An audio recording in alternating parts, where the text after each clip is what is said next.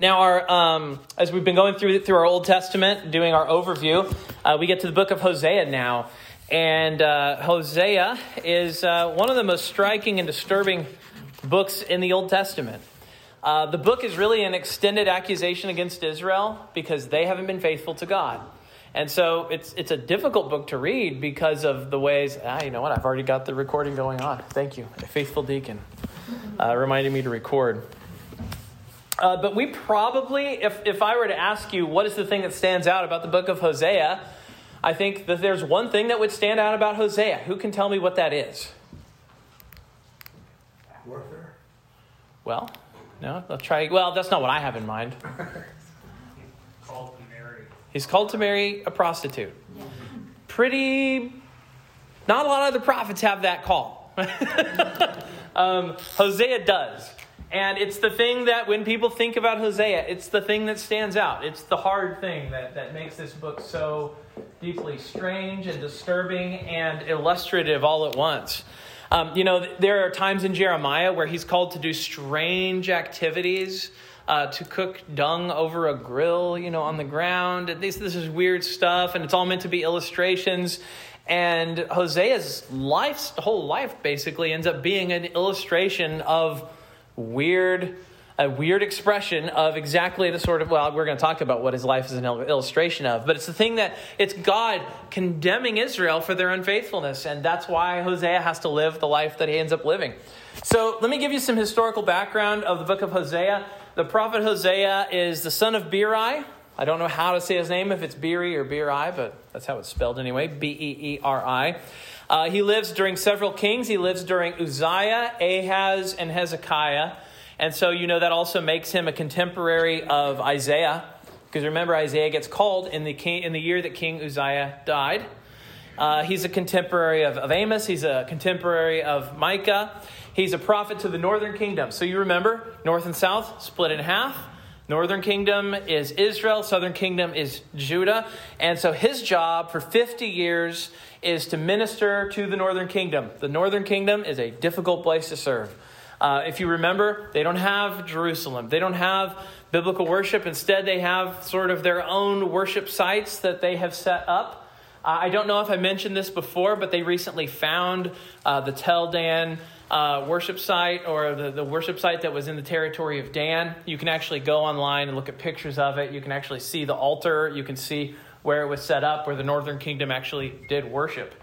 Uh, so he serves from the year 750 to 715 BC, of course. That's why they're backwards. Um, uh, he lived during the time of the fall of the north. So when the northern kingdom falls to Assyria, he is serving there. He sees this, he witnesses these things.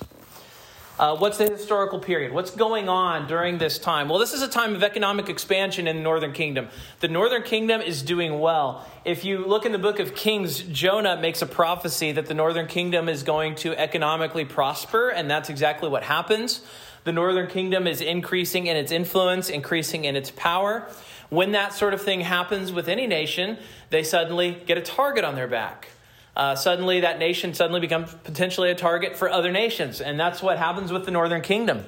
Uh, and also, when you get wealth, when you accumulate power, there's something else that comes along with it, and that is temptation. When you get wealth, when you get power, you suddenly have the ability to execute on the things that you want, the things that you desire.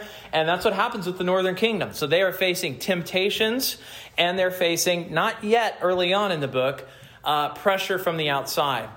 Um, the Assyrians were occupying the, the northern, the eastern borders of the northern kingdom, but they hadn't pressed in yet. And so they didn't have this political pressure from the outside. Instead, in the northern kingdom, where are all the problems coming from? Who can guess? They're coming from inside, right? The call is coming from inside the house.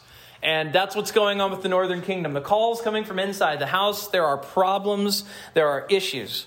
Because here's what happens over the course of about 30 years, you have six kings who die. Three of them only lasted two years or less. So you just got this long string of, you know, a king on the throne for two years, Not a very good sign of a stable kingdom. And that's what's going on with the northern kingdom. Uh, they three of them only last two years or less. Four of the six kings who die, die by assassination. Somebody kills them. So they're just turnover. You know, you get this job and you don't get very excited about it. You know, I know what happened to the last guys. Uh, this is not looking good. Um, things are things are very unstable. In other words, in the northern kingdom from within, that makes them vulnerable from without. Uh, if, they, if the other nations can tell that they're unstable, it, it, again, it puts a target on their back. So they're wealthy and they're vulnerable. And that's the northern kingdom. So Assyria rises during this time. Uh, the king of Assyria is Tiglath-Pileser III and Shalmaneser. Again, I just want to emphasize the Assyrians, they have the best names. Just the kings, just they're hard, they're grunty names, you know, that just, I don't something about the names of those kings. Um, but the fall of the northern kingdom is on the horizon in this book. So imagine he's talking to this kingdom. They are on the downturn, they're not doing well, uh, and they can't even see it yet because they think they're doing great. They think they're doing wonderful. They, they almost have not a care in the world as he's addressing them. Uh, and that's precisely what the problem is. They do not see the problems. They don't see the problems. And when you don't see the problems, you need somebody to wake you up. And that's what Hosea does. Uh, he not only does he prophesy that something bad's going to happen to the northern kingdom, but he witnesses the things that he prophesies. So he's got that in common with Isaiah. Uh, structure of the book. I, actually, I think you can split the book just into two pieces. Chapters 1 to 3 are his marriage to Gomer. Not the most feminine of names. I uh, don't see anybody naming their child Gomer today. Uh, which is great. Don't don't don't take that idea up anyway. Uh, and then this chapters four to fourteen. You know, there's some people in the about. I think it's funny that my name is Adam. I mean, the first person who sinned, uh, the one who doomed us all, and they, my parents named me after him. So I guess Gomer's fine. Uh, they might have known your character. What's that? I said they might have known your character. Yeah, maybe they they just knew me. They just saw this crying kid and they were like, "It's Adam." Uh, chapter 4 to 14 is God's message to Israel. So you've got a marriage, then you've got a message. That's really the two ways that you might divide the book up marriage and message. Um, so let's talk about the themes of this book. What are the things that stand out about the book of Hosea? Well, the big theme that stands out, and I've already mentioned it to you, is his marriage, the first three chapters. So in chapter one, here's what happens uh, God calls Hosea to marry this woman named Gomer, who was a harlot. So here's the idea. Just like Israel was engaged in harlotry, so was Gomer. How's Israel engaged in harlotry? They love their idols. We're going to talk about the idolatry in a little bit, but, but the northern kingdom, very much so, they see themselves even more than the southern kingdom as sort of making up their worship. Like they don't, they don't have the temple, and so they're a little more freewheeling in how they worship and how they approach worship and what they're supposed to do. You know, in the Old Testament, you've got all this written, these written standards for how worship takes place, how often it takes place. You know, they don't live up to them, but they at least have the book. They at least have the temple. They at least have all of this stuff laid out for them. The northern kingdom doesn't. The northern kingdom are very much running things on intuition in terms of what makes sense to us. What do we think we should do? How do we think we should worship? They don't have a word from God about how to do this. And so they, they really do have the southern, the, uh, they have a polluted worship. There's just no other way to put it. And so they're living these things out. So here's Gomer. She's united to her husband. She's united to Hosea. And what does she doing? She keeps breaking his heart. She keeps betraying her husband. And so in this illustration, Hosea is Yahweh, and he's the betrayed husband. And then what happens? Every time that Gomer breaks away and violates the marriage, what happens? A child results. And the child, the first child, his name is Jezreel. And Jezreel would have been a significant name. To somebody who lives in the northern kingdom, who lived under King Ahab, that name would have been really significant. Because Jezreel is the place where Ahab's descendants were struck down in judgment. Um, you can read 2 Kings 10 if you want more details about what happened there. Uh, so, naming the child Jezreel, this first child is Jezreel. Why, what does that mean? They're naming the child after a place of judgment and defeat, you know? You know, it'd be like naming your kid 9 11 or something. You know, it's just like giving your kid the most depressing name you can think of. And that's, that's kind of what Jezreel is. So, this is God's way of saying the punishment is going to come upon the king of Israel. You're going to be held responsible. You're going to one day face judgment for what you're doing. You're, the buck stops with you ultimately, king. And so you need to face this. And so God did it before, right? Jezreel is this reminder that God makes kings face judgment, and the child gets named after that, right? The message is loud and clear King, you're going to be judged too. Uh, there's a second child. The child's name is No Mercy. Uh, it's a great name because uh, there's no ambiguity at all about what that means, right? God is not going to have mercy on Israel. You can't keep depending upon the grace of God and the mercy of God and just think that it's just going to keep flying and no one's ever going to care and God's never going to care and God's never going to hold you accountable. That's loud and clear. The message is no, no mercy. That's the second child. And then the third child is not my people. Uh, again, this is actually very Puritan type names. If you ever listen, the Puritans picked really interesting names for their children. Uh, some of them incredibly long. Um, just look up on, I think this is a, a reliable thing to do. look up weird Puritan names on Google, and you'll just find some great stuff. And they'll put no mercy and not my people to shame. Um, uh, but he, he calls them not my people. What's he doing? He's saying God rejects them, right? He's not going to be their God. That's what he's saying in verse 9. He says, Call his name not my people, for you are not my people, and I am not your God. Um, the harshest thing that he could say. The harshest possible thing that he could say. The interesting thing is that he still takes them. Uh, he still takes them back. It's like, you violated the vows You've broken this marriage, and yet I'm still going to stay with you anyway. Uh, this, is, this, this union is utterly shattered, and yet I'm going to still stay faithful to it. I'm going to stay faithful to this shattered union, is what God ends up saying. Um, so the theme here is very clear. The illustration is painful, it's accurate. God is faithful, He stays faithful to His people, they don't. Um, there's a beauty to this narrative. I know that it just seems like an ugly narrative. It just seems like a depressing narrative. Um, but here's where the beauty is you and I are not faithful to our calling. We are not faithful to the call that God puts on our lives. We fail and we fail. And because of that, we have some kinship with Gomer. We read the passage, we get so mad at Gomer. We're like, why does she keep doing this? Hosea seems like a pretty swell guy.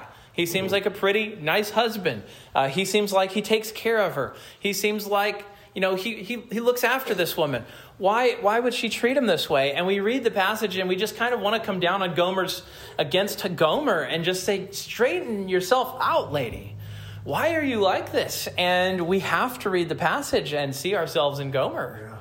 Um, we have to because because we certainly don't get to be we don't get to be uh, Hosea in the situation. That's not us. We're we're not the one who's uh, who's taking God back. God is the one who takes us back time and again. Um, back before he went off the deep end, uh, Derek Webb, the music, Christian musician, he had this song where he sang, he said, saying, I am a whore, I do confess, but I put you on like a wedding dress. And that is, this is the, the, the book of the Bible, at least, that, that, that song reminds me of. This idea that I am like Gomer. I have a kinship with Gomer and um, it's a it's a it's an illustration of comfort and condemnation all at once right? Because you hear it and you see yourself and you feel ashamed. And at the same time you see how many times hosea keeps taking her back and god saying that's me. That's me. I keep taking you back. Right? This this gospel illustration here in the midst of broken law keeping. Uh, he is a patient god far more patient than you or i would be um, and so the marriage is a big theme of the book. Not necessarily setting it aside, but another big theme of this book is the idea of God's covenant. Because you have this idea that, uh, that God's covenant is the through line and how he deals with his people. There are these curses and blessings that God holds out to people uh, who are in the covenant, and they show themselves here, especially in the first three chapters. You see the blessings, you see the cursings. So, from a, from a human perspective, you know, we could imagine it would be much easier if God would just reject the northern kingdom and move on. And yet, he also feels uh, obligated and bound by this covenant he made with Abraham, right? He made this covenant with Abraham. He says, I'm going to keep rescuing, I'm going to keep redeeming in spite of, of your faithlessness. And so that's why we call it a, a covenant of grace, right? It's not a covenant of merit. It's not a covenant that they deserve. All of it is fulfilled uh, uh, by God uh, from God's perspective. And so that ends up being the thing that binds God to them. It ends up being the thing that He says, I'm going to keep taking you back. I'm going to take you back time and time again because I made a covenant not with you guys, but with your Father. And because I made it with your Father, by extension, I made it with you. And I'm going to keep taking you back. And so He does. Another theme of this book is idolatry. Um, idolatry uh, i'm going to give you a little bit of an idea at least of the, the idolatry situation in the in the kingdom at that time. Um, if you understand canaanite baalism then it helps you know exactly what's going on why they're tempted to do this stuff. You might think to yourself what's so tempting about idolatry and um, Matthew talked about idolatry this morning, about the, the idolatry that you don't see, the idolatry that shows up in your heart, that shows up in your life. But they actually literally were tempted by idols. They're tempted by Baal, because who is Baal? Baal is the rain and storm god of Canaan. Uh, he, his work affected fertility, it affected agriculture, it affected whether plants were growing. In other words, it basically impacted your whole life. Baal is the most important of all of the false gods uh, in the land where you're in an agrarian society and you need the plants to grow. And so, what do they do? They thank Baal when the crops are growing, when there's grass, when there are people having babies, um, when there's growth going on. They thank Baal. They, they say Baal is the reason why these things happen. Um, but Baal has an enemy in the ancient Canaanite uh, view the enemy of Baal is Mot. And Mot is the Hebrew word for death. He's the god of sterility. Um, and Mot and Baal are always at war with each other. And so, how do you strengthen Baal? You strengthen Baal so that you can flourish and do well by offering sacrifices. In other words, if you want the god of fertility, to produce more fertility for your people, to give more fertility to the land, what do you do? Well, you do the things that bring fertility. So you give your crops, right? Because crops are an aspect of fertility um, you give him back something that he gave to you. Um, you you give crops. Uh, you give um, you perform acts of fertility like sex. They would they would have temples set up where those things would take place because what's happening when you do those things, you're not just doing something that you like to do, but you're actually doing something that strengthens Baal to defeat Mot. Right, less death, more life, more fertility. Um, they would sacrifice their own children right? What greater symbol of fertility do human beings have than their own children? And they would take their children and they would kill them, and they would hope that Baal would receive their sacrifice and that there would be rain in the land and that the crops would grow. So, this Baal background, this Baal idolatry helps you understand the desperation of a people who are willing to do anything to have the riches and the wealth and all of the things that they hope will come their way. Again, it just reminds me of the world today. We don't have Baal, but we will sacrifice our children in order to have economic prosperity. We will sacrifice our children in order to go further places in life, to achieve the dreams that we want. We have things in common with these people that we think are so primitive. Uh, our own society just resonates more with this stuff than they, we probably realize. Certainly, I think most Americans don't realize it. Um, but this Baal narrative forms the background of the book. So when you see them being so absorbed in the idea of sacrificing to Baal, stop thinking of them as primitive. Start thinking of them as selfish. Because that's what they are. They're thinking about themselves. Uh, and they don't care who the God is. All they care about is results. And they think Baal's going to give us results and Yahweh's not. And so they keep going to Baal and they keep rejecting Yahweh. So that's why they're Gomer. Um, I want to mention one other thing here, which is judgment and salvation. Judgment for sin is this really prominent theme. It's basically in all the minor prophets, but you see it here as well. Um, Gomer's immorality is grounds for divorce. And yet, God's continued mercy is this other ongoing theme that happens in the book. And so, God is showing mercy to his sinful people. It's emphasized a lot in the book, right? Uh, Gomer has redemption in chapter 3, she has redemption in chapter 14. This is one of these books that presents to us in this stark way how, how ugly sin is, right? Because you're reading the book and you're going, this is ugly. This is ugly, the, the repetition of the sin, the repetition of the taking back. There's just something about it where you're just like, poor Hosea and, and what he's going through. And yet, it's the mercy of God. Uh, it, it is painful to, to pardon sin, it is painful to actually address sin. When you see Hosea take her back, that hurt that he has to be going through is not unlike the sort of hurt that, that God endured in order to bring forgiveness to us, right? We think about Christ. We think about the forgiveness that does not come bloodlessly. Forgiveness doesn't come painlessly. Instead, he's got to purchase it with suffering, with sacrifice, and with blood. So, this book really sets us up for the gospel. It sets us up to understand not only the depths of forgiveness and the ugliness of sin, but also the cost that's involved. Mm-hmm. Um, forgiveness and pardon and grace don't come easily, and they're not cheap. They're the hardest thing in the world, and yet God accomplishes it. So there's probably more we could say about Hosea, but I want to go to the book of Joel.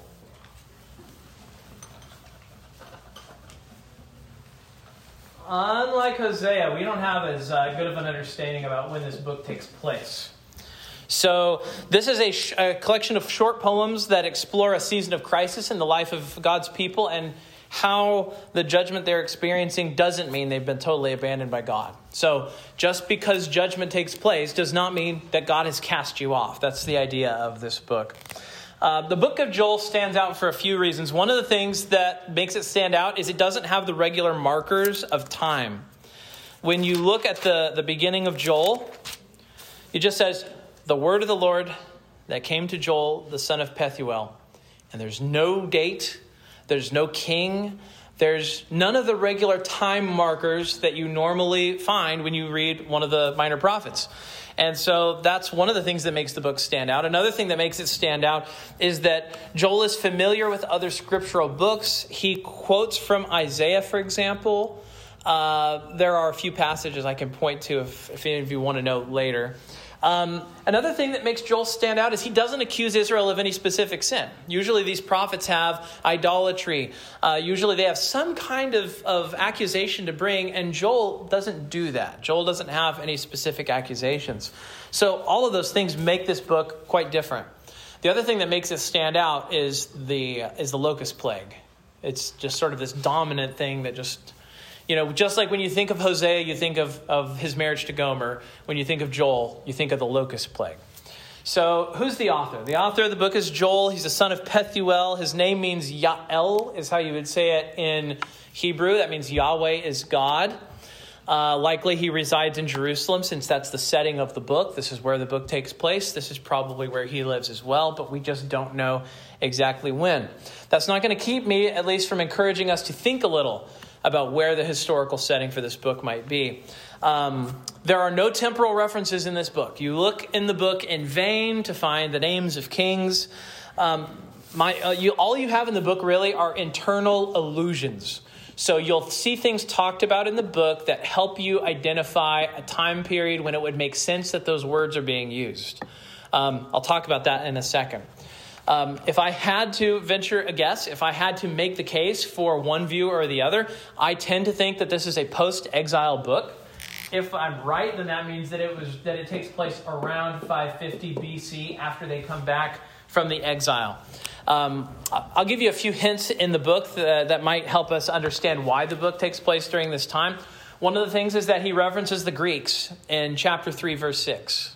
He makes a reference to the Greeks uh, which suggests a later date because before the exile, Greece is very little known on the world scene. Uh, they did exist. Greece obviously was, was, existed, but their mention likely means that they ha- had become bigger players on the world scene. Remember, uh, you've got Alexander the Great coming a few years later. So uh, it would make sense that Greece is on the rise and therefore known at, in a place as far off as Israel. What's, what's the reference on that? Uh, it's Joel 3 6. Yeah, I'll just read it aloud. You have sold the peoples of Judah and Jerusalem to the Greeks in order to remove them far from their own border. So, if you were, if you if the book was written in 8 or 900 BC, it is harder to it's harder to understand why the Greeks would have been thought of as a threat or something that would be talked about hundreds and hundreds and hundreds of years before the Greeks actually come. So, when you if you in the narrative it makes more sense if they're closer to the time when the Greeks actually do end up coming. Unless it's very prophetic, very far out, and it's you don't ever want to discount that. Um, well, it is prophetic either way, but it makes more sense if the Greeks, if that word means something to the Israelites, and I think it wouldn't have meant something to the Israelites in 900. Yeah, Mark. So when was that great battle between the Greeks and the Assyrians? That was certainly during not far from this period. Are you uh, are you talking about Alexander the Great? No, no, before that, wasn't it? Uh, I'm not sure. I mean. Oh, are you talking about Troy? No, no. Okay. was, You know, the, I, I gotta go back and. Okay, you can you can follow up. I, I Yeah. just read um, in the notes on Esther that he was having this big party, Xerxes maybe planning for an assault on the Greeks, which they totally botched or something like Yeah. that. Is that what you're talking about? Yeah, yeah, yeah. Yeah, well, this would have been around that time because Xerxes is 500, fi- uh, 5th century. Yeah. I mean, any battle between the Assyrians and the Greeks would certainly be on, on Israel's radar screen. Yeah, so this so this makes more sense for I think it makes more sense for this to be around the 500s. Um, there appears to be no king in Israel. You read this book in vain to look for any reference to a sitting king. Uh, when they come back from exile, who are the leaders now? They're the elders, uh, they're the priests. That's who's leading Israel uh, when they come back from exile. So the fact that no king gets referenced, no king is used as the time marker, there may be a very good reason for that. There may be no king. So that might be the reason why. Uh, there is no mention in this book of the northern kingdom or leaders associated with the northern kingdom. Uh, if you actually, if you look at the book, Judah considers itself Israel. In chapter 3, verses 1 and 2, chapter 2, verse 27, um, Israel, uh, Judah is just called Israel. Um, if the northern kingdom was still standing, then the northern kingdom would have been called Israel. So that's, that's one marker I think that helps us understand. The northern kingdom is no more at this point. Um, they appear to use the writings of Isaiah, Amos, and Ezekiel. Again, I have some references, but they're all numbers. So unless you want them, you can come to me later and ask me where these passages get quoted in the book. Um, there's a mention of Jews being dispersed to other lands in chapter 3, the first two verses. It makes sense in a post exile context. It doesn't really make sense before. That doesn't mean it would be nonsense if it was an earlier date, but it makes more sense in a, after the exile. Uh, more than likely, I think it's fair to conclude Joel is a post exile prophet. That would give the book a 5th century date. Now, here's the thing this is disputed by good scholars. Um, you know, again, all the things that we normally use to date a book are not here yet. And so, what that also means is that if I'm wrong, it doesn't do any harm to biblical inerrancy or, or anything like that because the book's not making those claims outwardly. We're just inferring some stuff from what we can see. There are some arguments that it's earlier. Um, I will give you just a few just because you seem interested, or some of you do anyway. Uh, the Jewish canon lists uh, this book with the pre-exile prophets. So, so if you're looking through your Jewish organization, because they, they have a different canon order than uh, than we do, uh, if you look at that, they actually have um, uh, this book list, Joel listed right alongside the other pre-exile prophets. So they seem to group them together. Um, you have references to uh, events like the Day of Yahweh that are made. Uh, by the time of, of Amos, the concept of the day of the Lord gets misunderstood, misinterpreted. Uh, some people see that as an, as an argument that this book was written during an earlier time when the day of the Lord would have been more coherent. Um, one of the arguments I read, I didn't find it very convincing, but I'm trying to give you guys some uh, some balance here. Uh, there's a locust plague at the beginning of the book. This would have been devastating to Israel in its earlier years, when it was weaker, when it was more uh, frail. But it makes more sense that it would have been an early period that a locust plague devastates Israel. I don't think that's true because I think when you come back from exile, uh, you are very vulnerable, and a locust plague would have devastated a lot of progress that you'd be trying to make very quickly. So I don't find the argument very persuasive. Uh, you have mention of Israel's earlier enemies like Philistia and Edom, which lends to an earlier date, some people say. And then some people argue that actually those other books aren't quoting Joel. Joel is, Joel is quoting those other books. And so it Joel that's, and that's because or sorry, those other books are quoting Joel. Um, that's the argument that some people make. And I think, well, yeah, actually, that makes the references, uh, the overlap between things that are said in Joel and Isaiah and Ezekiel, a lot less of a problem.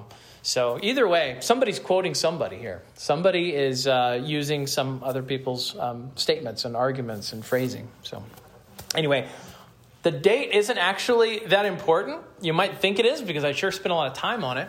Um, it doesn't. It doesn't help you interpret the book, um, especially a book like this that doesn't. It really is a timeless message. This book really does have a timeless message. And so, you know, I had two seminary professors. We had Mike McKelvey and we had Miles Van Pelt. And Mike McKelvey was uh, was sure that we should give the book no date at all, and then the other one, uh, I think it was Miles, leaned towards uh, dating it as after the exile. Uh, and so, you know, you want to get them both in a room to have a fist fight over it, and they'd be like, "But I don't want to fight over this. I don't care enough." Uh, seminary students want the professors to square off. It's fun for us. We want to see grudge matches, and we never get it. It seems like so, a lot of disappointment if you're a seminary student. So, um, just in the five minutes we've got before we need a break, uh, a few themes. One is the locust plague. This book kicks off with a disaster, uh, a disaster that's just happened. It is a locust plague for an agrarian society where everybody is dependent on food to keep growing. We don't know what it's like to live in a society where, now we, we don't, but we've had it tested, haven't we? The supply chain. We've had the supply chain tested.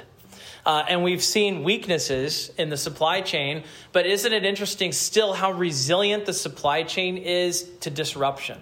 Uh, even in spite of all of these the things that have gone on, uh, we continue to have food on the shelves. We continue to have uh, uh, meat on the shelves. We end up, we end up still, sometimes we can find toilet paper, right?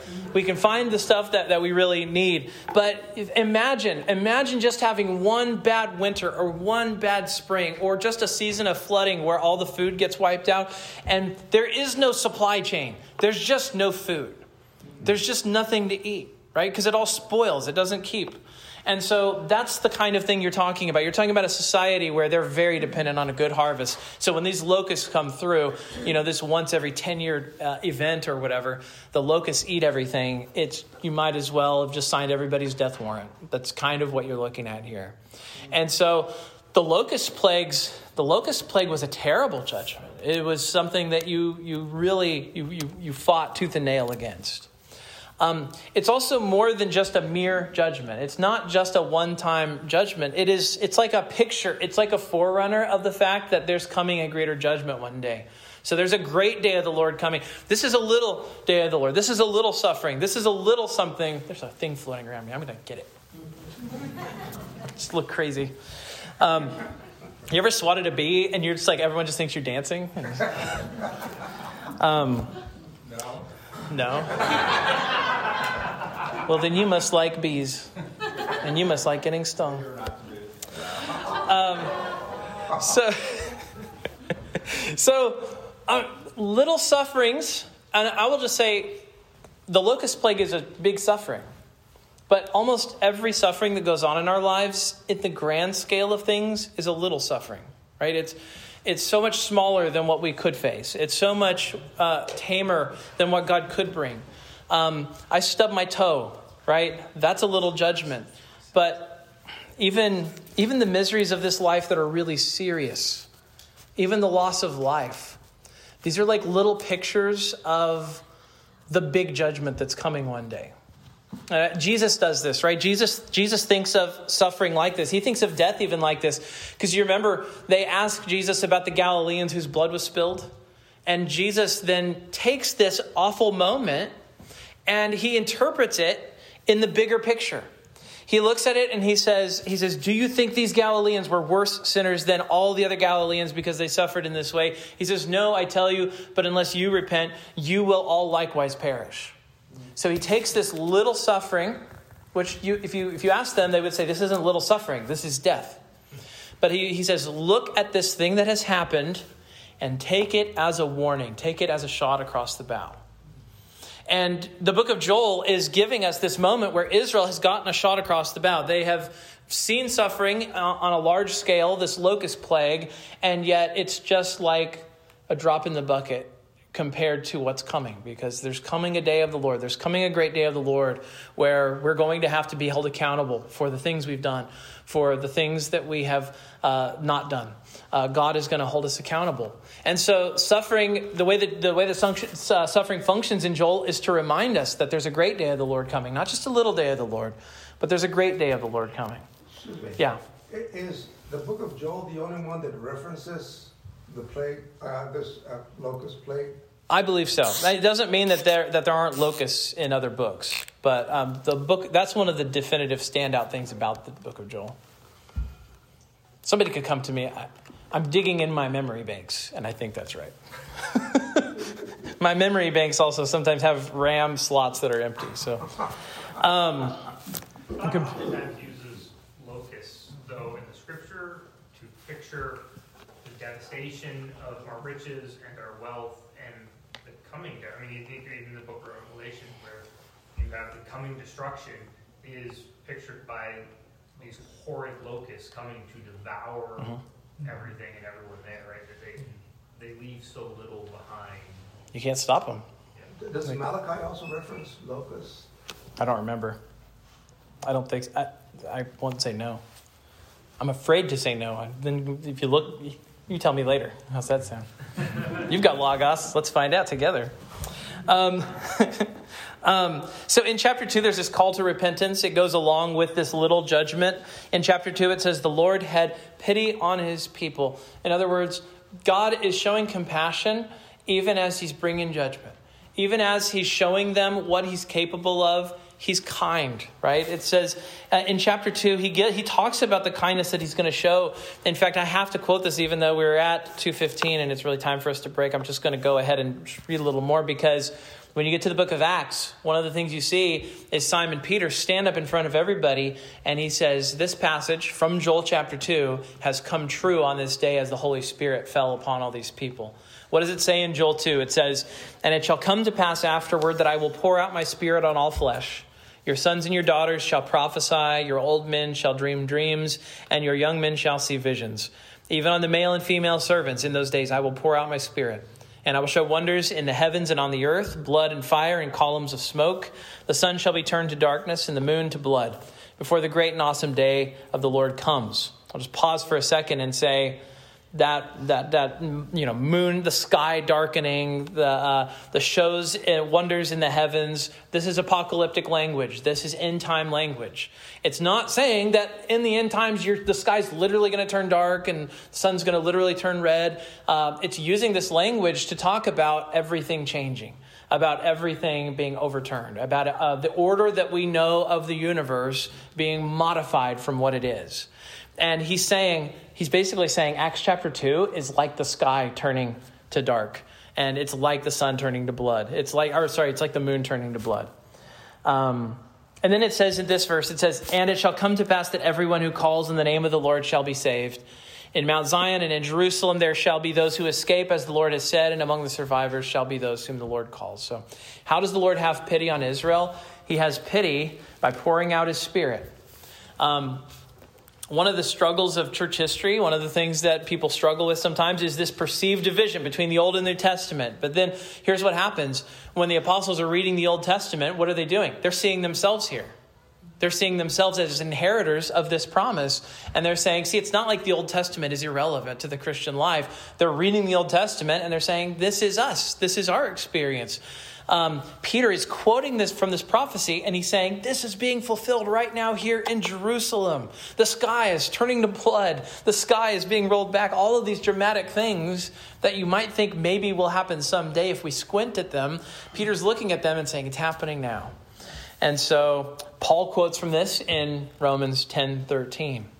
Uh, one of the things you see is the New Testament authors are basically saying that God is keeping these promises that he made. And so the New Testament is the unraveling, it's the unveiling of all that stuff actually happening, all the stuff that God has been laying down. Um, again, the book is timeless in the sense that if all of these things are said in 800 BC or if they're said in 550 BC, it doesn't change the message, which is that our God is a God who is going to pour out his blessings on his people. And when you read the New Testament, you get to just enjoy seeing that actually happen right before our eyes. So there's a, there's a lot of beauty here. Um, but that's it. That's the end of Joel. We went an extra four minutes, but we got to finish Joel. So technically finished. I'll just use the, that word. Um, but that's kind of what we're going to do with all these minor prophets. We're going to have quicker looks at these books. Again, we're trying to get a big overview rather than try to go through every detail. Well, let me pray for us, and we can we can go and get the kids. Uh, our Father in heaven, we thank you that you are a God who has mercy on your people, Lord. Whether uh, we see ourselves in Gomer, the harlot, Lord, or uh, whether we see ourselves as the people uh, who suffer suffering the locust plague, God whether we're experiencing sufferings in our lives, oh God, uh, whether we are um, trying to minister to people who are experiencing sufferings in their life, oh God, I pray that you would help us to remember that there is coming a day when you hold us accountable, when you will call on us to answer for the things that we have done and the life that we have lived. And so I pray, God, when that day comes, that we would be standing in the righteousness of Christ, that we would be trusting in Jesus Christ alone for our salvation, that we would be those people, O oh God, who enjoy the truths of the gospel, Lord, that in Christ you, you adopt us, make us your family, and that now you will never leave us or forsake us. It's in Jesus' name that we pray. Amen.